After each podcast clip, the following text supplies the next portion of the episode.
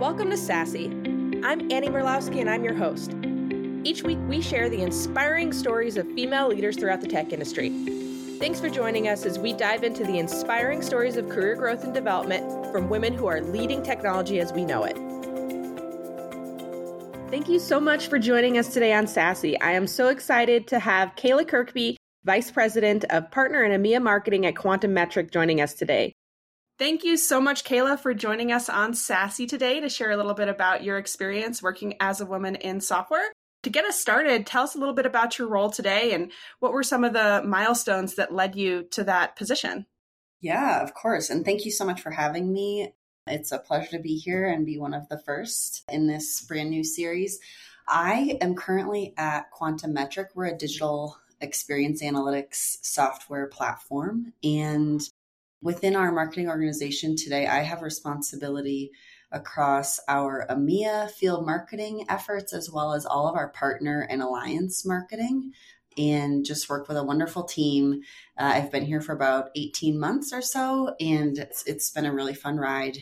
And if if you back up in terms of my history a little bit, I've spent really the bulk of my career in B2B technology. And in those earlier years of my career, it was predominantly hardware as well as software solutions. I spent some time focused on data center services, cloud solutions, even managed IT infrastructure types of solutions, security solutions, and then have been with a number of SaaS companies now in the more recent years as well predominantly always on the marketing side of things, but dipping my toes into sales as well and just overall go to market leadership. Yeah. And so it's it's there's been a lot that's happened in that time and it's always interesting to kind of turn the page and look back, but you know, wouldn't wouldn't change any of it now. That's awesome. And it's, I think that that's very logical to kind of start in that hardware space and the evolution of hardware into software and how all of that field has kind of mm-hmm. become, in some instances, one and the same, right? Completely, completely. And I remember at the time I thought, wow, this is really cool that that we have both a physical product that's kind of tangible and we also have the, we also have software and I didn't really care all that much about the specific industry that we were in, but to me it felt sort of like being within technology as opposed to maybe other industries at the time was like very innovative and we were always doing something new. There was always a product release that we were working on.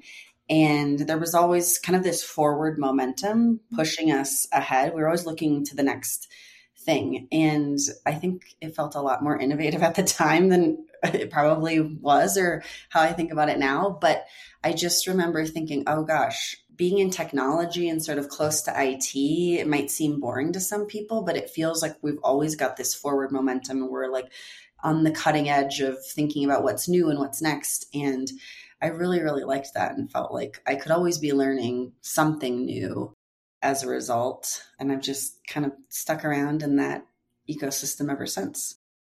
I love that. I think that that's that is definitely one of the reasons I was drawn into the tech space is that it's that always innovation and especially now, you know, with the advent of AI, we'll see what happens in the next few years and how much faster things will become you know new releases and how can we use it to be smarter and you know more productive. Absolutely.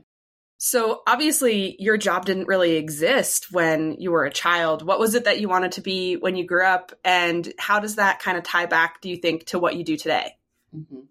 I grew up actually just outside of Fargo, North Dakota, if you can believe it. And I grew up in kind of a working class, you know, very blue collar family. My dad was in education and my mom was in administration for at a, at a law firm. And again, like just very, both my parents worked and I had siblings and, you know, I got to spend a lot of time with my dad kind of behind the scenes. He, coached athletics as well. And I, as a child, I just remember thinking, gosh, I think it would be great to make a lot of money. And so I don't know how this happened, but I thought that being a lawyer, like being an attorney, would be a really lucrative career. And so I remember taking some of those tests like in middle school when they're they're asked they're testing you for aptitude across certain things or something and you've got to provide like you know what roles you think would be interesting. And I just remember thinking that being a lawyer would be good because I could make a lot of money.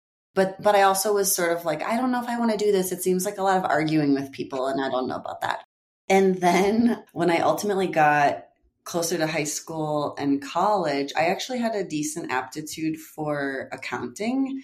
And I really, my teachers sort of saw that in me, and I had opportunities to be a teacher's assistant and tutor other students and things like that in accounting. And then I also thought, well, I think I could make a lot of money, but this seems like it would be boring. So, and I think I need, I think I need more social interaction. And so, anyway, I ultimately ended up in marketing actually through, I would say, both my college and undergrad experiences, as well as a series of internships that I had in my early days that were really, really impactful and exposed me to a lot of different things within the marketing footprint. And I just have stayed there ever since. They were really, really tremendous experiences in terms of exposing me to all types of marketing, getting me close to sales and understanding the relationship between the two and how important the alignment is. And I just kind of knew that that was where I wanted to be.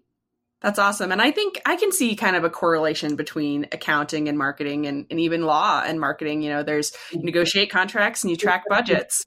And more than more than anybody knows when they think, you know, if you're as a child thinking of what marketing is, I don't think anybody realizes that there's a lot of, you know, accounts receivable reconciliation to make sure that everything comes out right on the other end. yeah, not my favorite part, I will admit, but yeah, I'll do it from time to time. So. Well, tell us a little bit about how you maintain your work life balance. And do you think it's different as a woman in tech than it could be with your male peers? I think every single person has kind of their own balance or blending of career and personal life that they have to navigate throughout the course of one's career. And I think, not to rewind and say the C word, but my gosh, COVID and being in the middle of a pandemic, I think made so many people think differently about how they blend or balance those two things. And so for me, I think I probably throughout my career learned some things the hard way in terms of different sacrifices or maybe times when admittedly I can look back and know that I was out of balance in terms of the amount of time I was spending um, in certain areas of my life and just wanting that to be a little bit more equitable. And so I also think part of it is just kind of getting older, getting more comfortable in your own skin, and getting more experience and being able to say no and create boundaries for yourself in terms of what you need as a person and prioritize what's important to you. And I, I also think I've what I've learned along the way is that there are you know, everything's temporary and there are seasons to almost everything. And sometimes there may be a season in your career where you've really got to put your foot down on the gas and push hard because you've got the opportunity to do so, or you see a big milestone in front of you, or you're just in that place. And there may also be seasons in life when that needs to take a back seat and you need to prioritize what's happening within your family or your personal endeavors or your personal growth or any number of different things. And I think that's okay. You know, it's not like a linear thing and it's something that I've really tried to work on. I can't say I'm the greatest at it. It's a it's something that's constantly at the forefront, I guess, for me and something that takes a lot of work and just you know a thoughtful approach and certainly a, a, a, support system around you both on the personal and the professional side of things. So. No that totally makes sense. And i think that that's a skill that we're all growing and learning and you have to take that take a beat and recognize like well what am how am i spending my time? You know even personally like if you're spending your time you know on social media excessively like maybe that means you're not paying enough attention to your family and living in the moment. And that can happen in any space in our lives. Yeah. And I think for me, you know, living in Colorado, we're so lucky to have a ton of fantastic outdoor activities nearby. And I certainly embrace many, many of those in a very stereotypical Colorado way.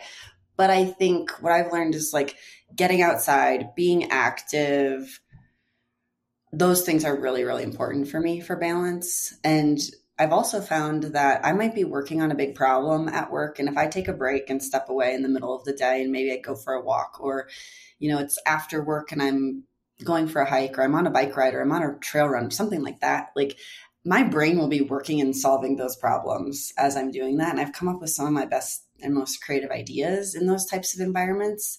And so I think there's something to be said for those types of kind of inspirational moments too, and just getting out of the day to day and getting a bit of a change of scenery. I think that's something that is really, really important and something that I've realized is important for me personally.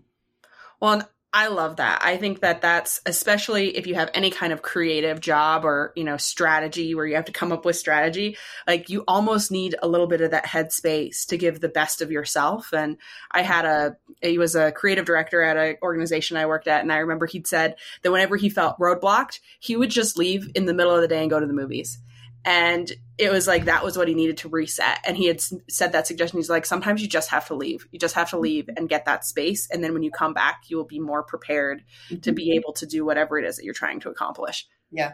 I mean it's like all things right? And easier said than done. But if i'm not taking care of myself and making sure that i'm getting what i need as a person i'm not going to show up for others around me whether it's my friends my family my colleagues at work, the people who are depending on me in so many different ways. Like, I'm just not. And so you've got to make sure that you're investing the right time and energy into yourself in order to do that. And I, like I said, I think sometimes you learn that the hard way, but it's really, really important.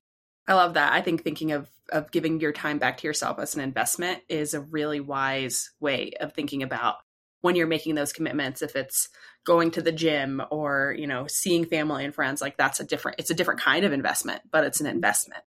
I have a very wise colleague who shared a quote with me that she leans on a bit and it, it's this notion of staying loyal to yourself.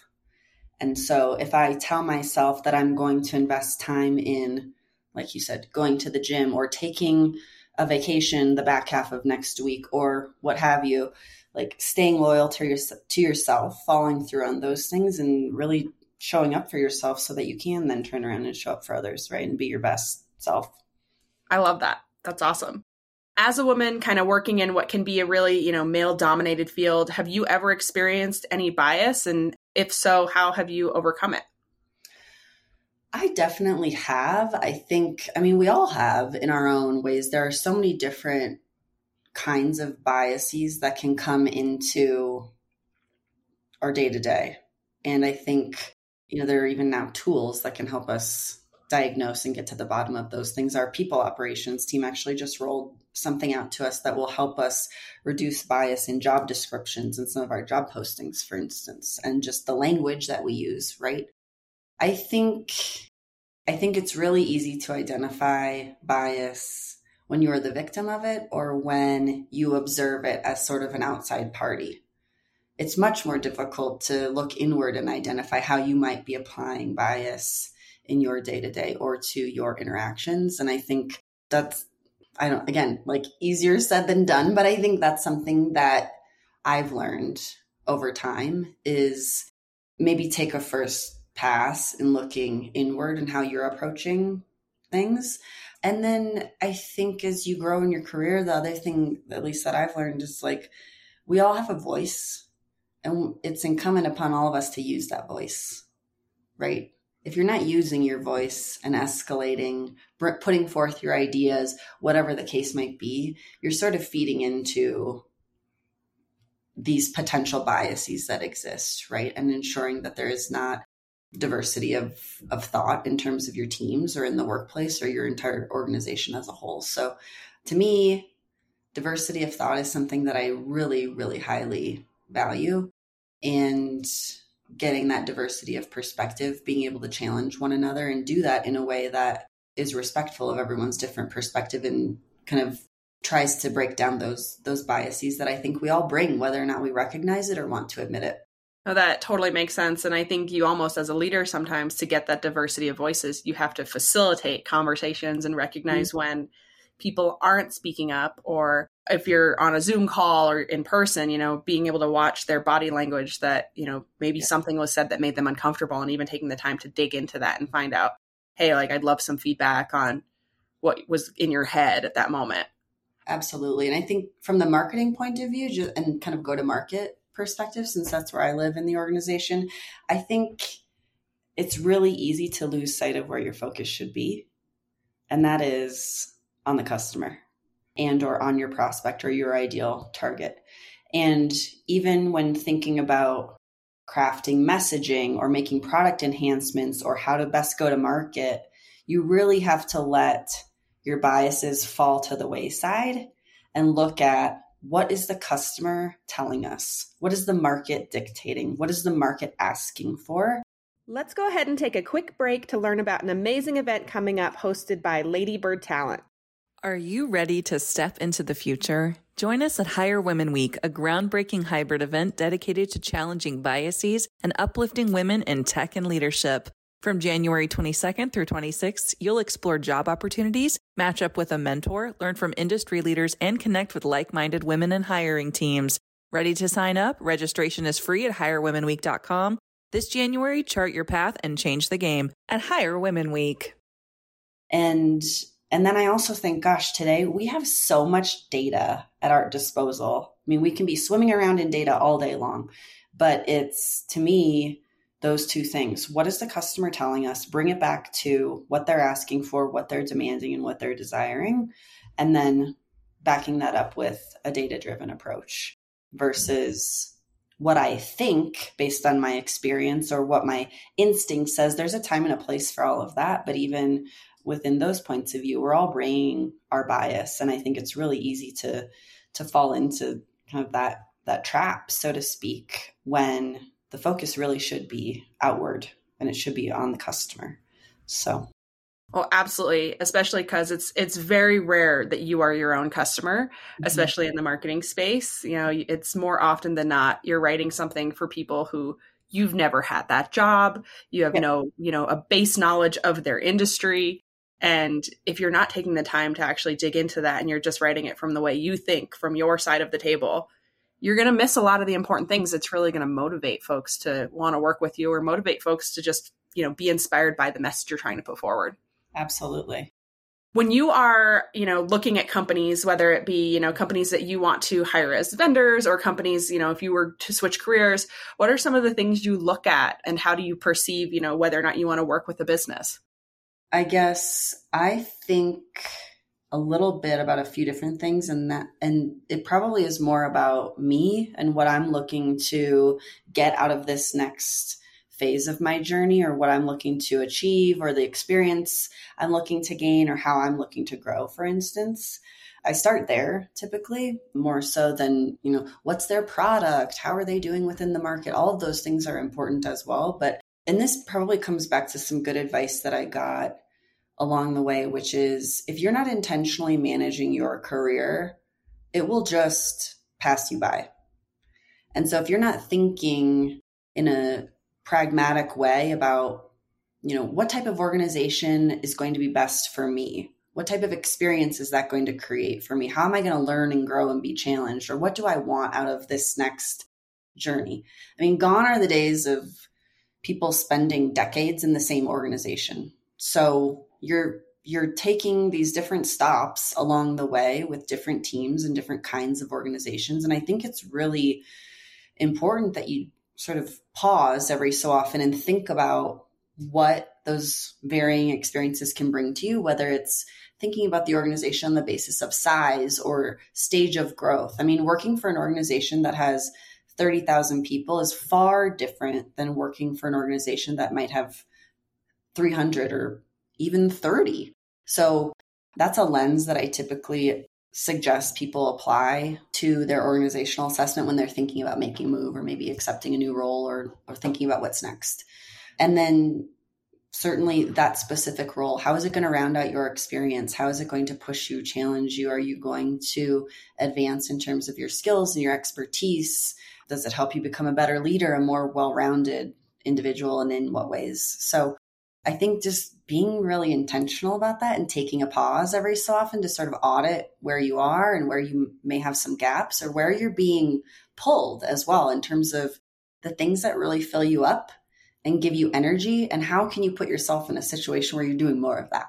There's no such thing as a role where I absolutely love 110% of the things I do all day, every day. That's, I mean, maybe it's out there. I'd love to find it, but we all have those ebbs and flows. And I think you just need to figure out how to put yourself in the optimal spot to drive that passion and to drive, like, sort of pull out what of you, what is the absolute best.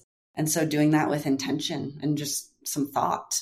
And I don't think it needs to be a big you know, thesis or anything, but so often we just don't stop to reflect on it. And I got that advice and I've given it to others plenty of times. And so those are some of the things that I try to consider when I think about, you know, what might be next or what I want to get out of a specific part of my career journey.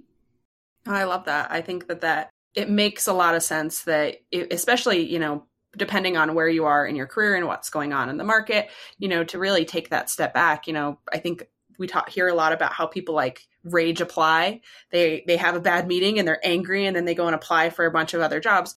Well, that's not necessarily going to solve whatever yeah. it is that that is causing that pain point or that stressor mm-hmm. in your life and you want to be really thoughtful and it's you know an interview process is is a two-sided interview you can as you know someone seeking to make a change choose that that is not the right place for you mm-hmm. for any reason yeah. and it's okay to say no the other thing I would say is you don't have an actual decision to make until there's a job offer sitting directly in front of you. No, so I love often, that. So often you think about, well, I'm in my current role and I don't know if I want to go someplace else. I don't know if I want to apply for this. I don't know. Last time I checked, you haven't submitted a resume. You haven't interviewed with anyone and you certainly don't have an offer in front of you. So what do you have to lose? You know, a little bit. And then people so often negotiate against themselves. You know, they're thinking, well, I don't have all of the, the requirements, or it doesn't list this thing. Or, I mean, it's just, you don't know until you get in there and you actually have some meaningful conversations and you do some of that investigation yourself. And I would say the one the one additional thing you asked me earlier, you know, what do I look for in an organization?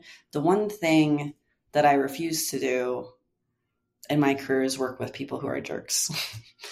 work with people. I mean, it's so foundational. It sounds so easy, but it, I just, I don't have time for it. And I, I don't think that we should tolerate that. So, I mean, working with good people who are well intended, who are smart, who are passionate about their work, and make a good team like these things sound like such a basic recipe, but my gosh, if you can find that, it's awesome. And it makes such a difference to the day to day. I mean, I was earlier this morning just reflecting on my week and kind of making a list for next week and thinking about, okay, what do I still need to finish today and that sort of sort of thing. And certainly plenty of challenges, plenty of things that didn't go my way this week or that I didn't get to or didn't complete and stuff that's going to roll over to next week. But you know what I also thought of is I laughed so hard a few times this week with the people that I spend so much time with, certainly more sometimes than my family and my friends. And I just laughed my ass off. I mean, and like, if you're not doing that and smiling and having a good time and like you're able to do some of those things or work through challenges or make jokes about the stuff that we're dealing with every day, I mean, what are, what are you doing? So I think there's just a ton to be said for that. And I've, I've learned that along the way that it, it comes down to the people, to me at least, more than almost anything else. Well, it's true. You can solve anything with the right team. Any mm-hmm. problem is, you know, it's not insurmountable when at least if you're not going to solve it, you're going to put forth your best work as a team and you're going to have you know feel like you've you've empowered yourself to do something that's meaningful for you even if it's not you know necessarily whatever the end goal might have been 100%. So, have you ever had a mentor that helped shape your career path? I've had a ton of fantastic mentors. I've been so lucky. And I've also been in a position where I've now been able to mentor others and serve as a mentor, which I just absolutely love. You know, I think a lot of the mentors that I've had in my life and career have been so wonderful in terms of seeing something in me and validating the potential that I have and really pushing me to go for it. And just sort of like having that belief in you, you know? Not just providing advice or maybe helping you work through certain challenges at that stage or, what have you, but really helping you see the bigger picture and your potential and like kind of being the wind at your at your back, right? And I've had a handful of them, men and women both at different points in my career and some that have happened just kind of naturally and some that I really sought out and was intentional about and made a very specific ask of these people and you know, I think these people sort of come and go in your life and in your career at just the right moment.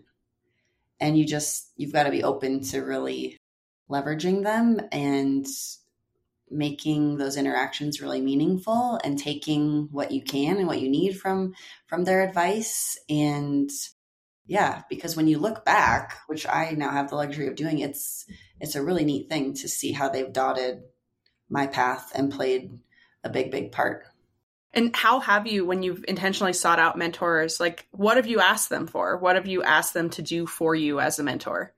Yeah, so I can think of one individual that this was a person who I really admired his career path. And I, at the time, I felt like when you looked at his career path, it's almost as though I was on a very similar path, but maybe I was five to seven years behind.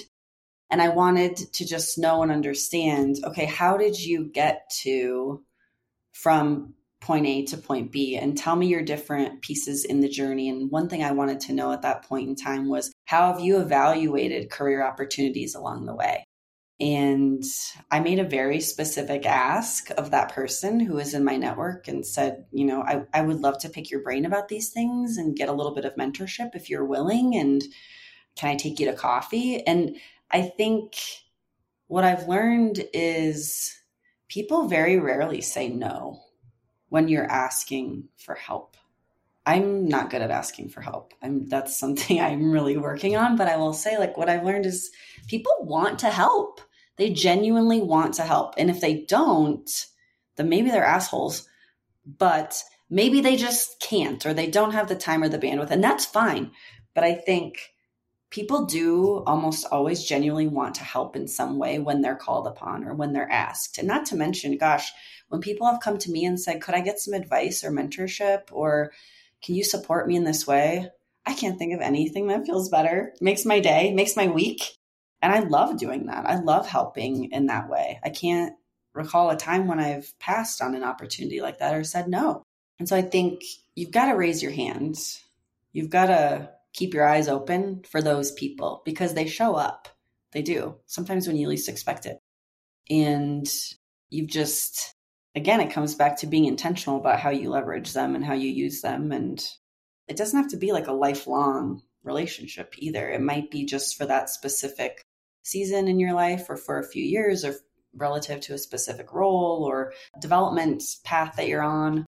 And that's okay. And I think that's really normal. Well, I think it's such a great thing to to your point of like when somebody asks you for help. I think that's there's so much fear about asking for help, but when you do ask for it, people are willing to give. They're willing yeah. to even if it's, you know, just helping you make a connection with someone in their network. Sometimes, you know, that's all it has to be. Mm-hmm. But that's how we as humans are building relationships and building communities and you know, despite our virtual world that we're in at this point, I think there's a lot more ways that we can have that interconnectedness and keep it alive. Mm-hmm. Mm-hmm. So, kind of to close us off, what piece of advice would you give to a woman who's considering a career path in SaaS? Go for it. Do it. What's holding you back? Why not? There's so much opportunity. If you're drawn to it and if you feel passion around it and it's interesting and you think it's going to bring out the best in you, then do it. Absolutely. And I think SaaS specifically is a place where there's always room for great ideas no matter who you are or what part of the organization you're in or what your seniority level is or your background and experience, there is always room for good ideas. And you just have to keep that in mind. Raise your voice, surface those ideas. It's this constant, like I referenced at the beginning, it's just this constant forward motion. And you're not going to do that without great ideas and innovation and iterating and getting a little bit better every day. And it's when you work in that type of environment, it's incumbent upon all of us to bring those good ideas and to raise them up. So Well, thank you so much, Kayla. What's stopping you? Do it. no, I completely agree. There is no good reason to not. If you see something that looks interesting, you should jump. Mm-hmm. Hands down. Well, thank you so much for joining us today. I really appreciate you sharing your story, and I hope that everybody else is so, you know, as interested as I was. Of course. Thank you so much for having me today. Thank you for joining us for today's episode of SaaSy. Subscribe on your favorite podcast platform or join us on LinkedIn at SaaSy Podcast to stay in the know about future episodes and guests.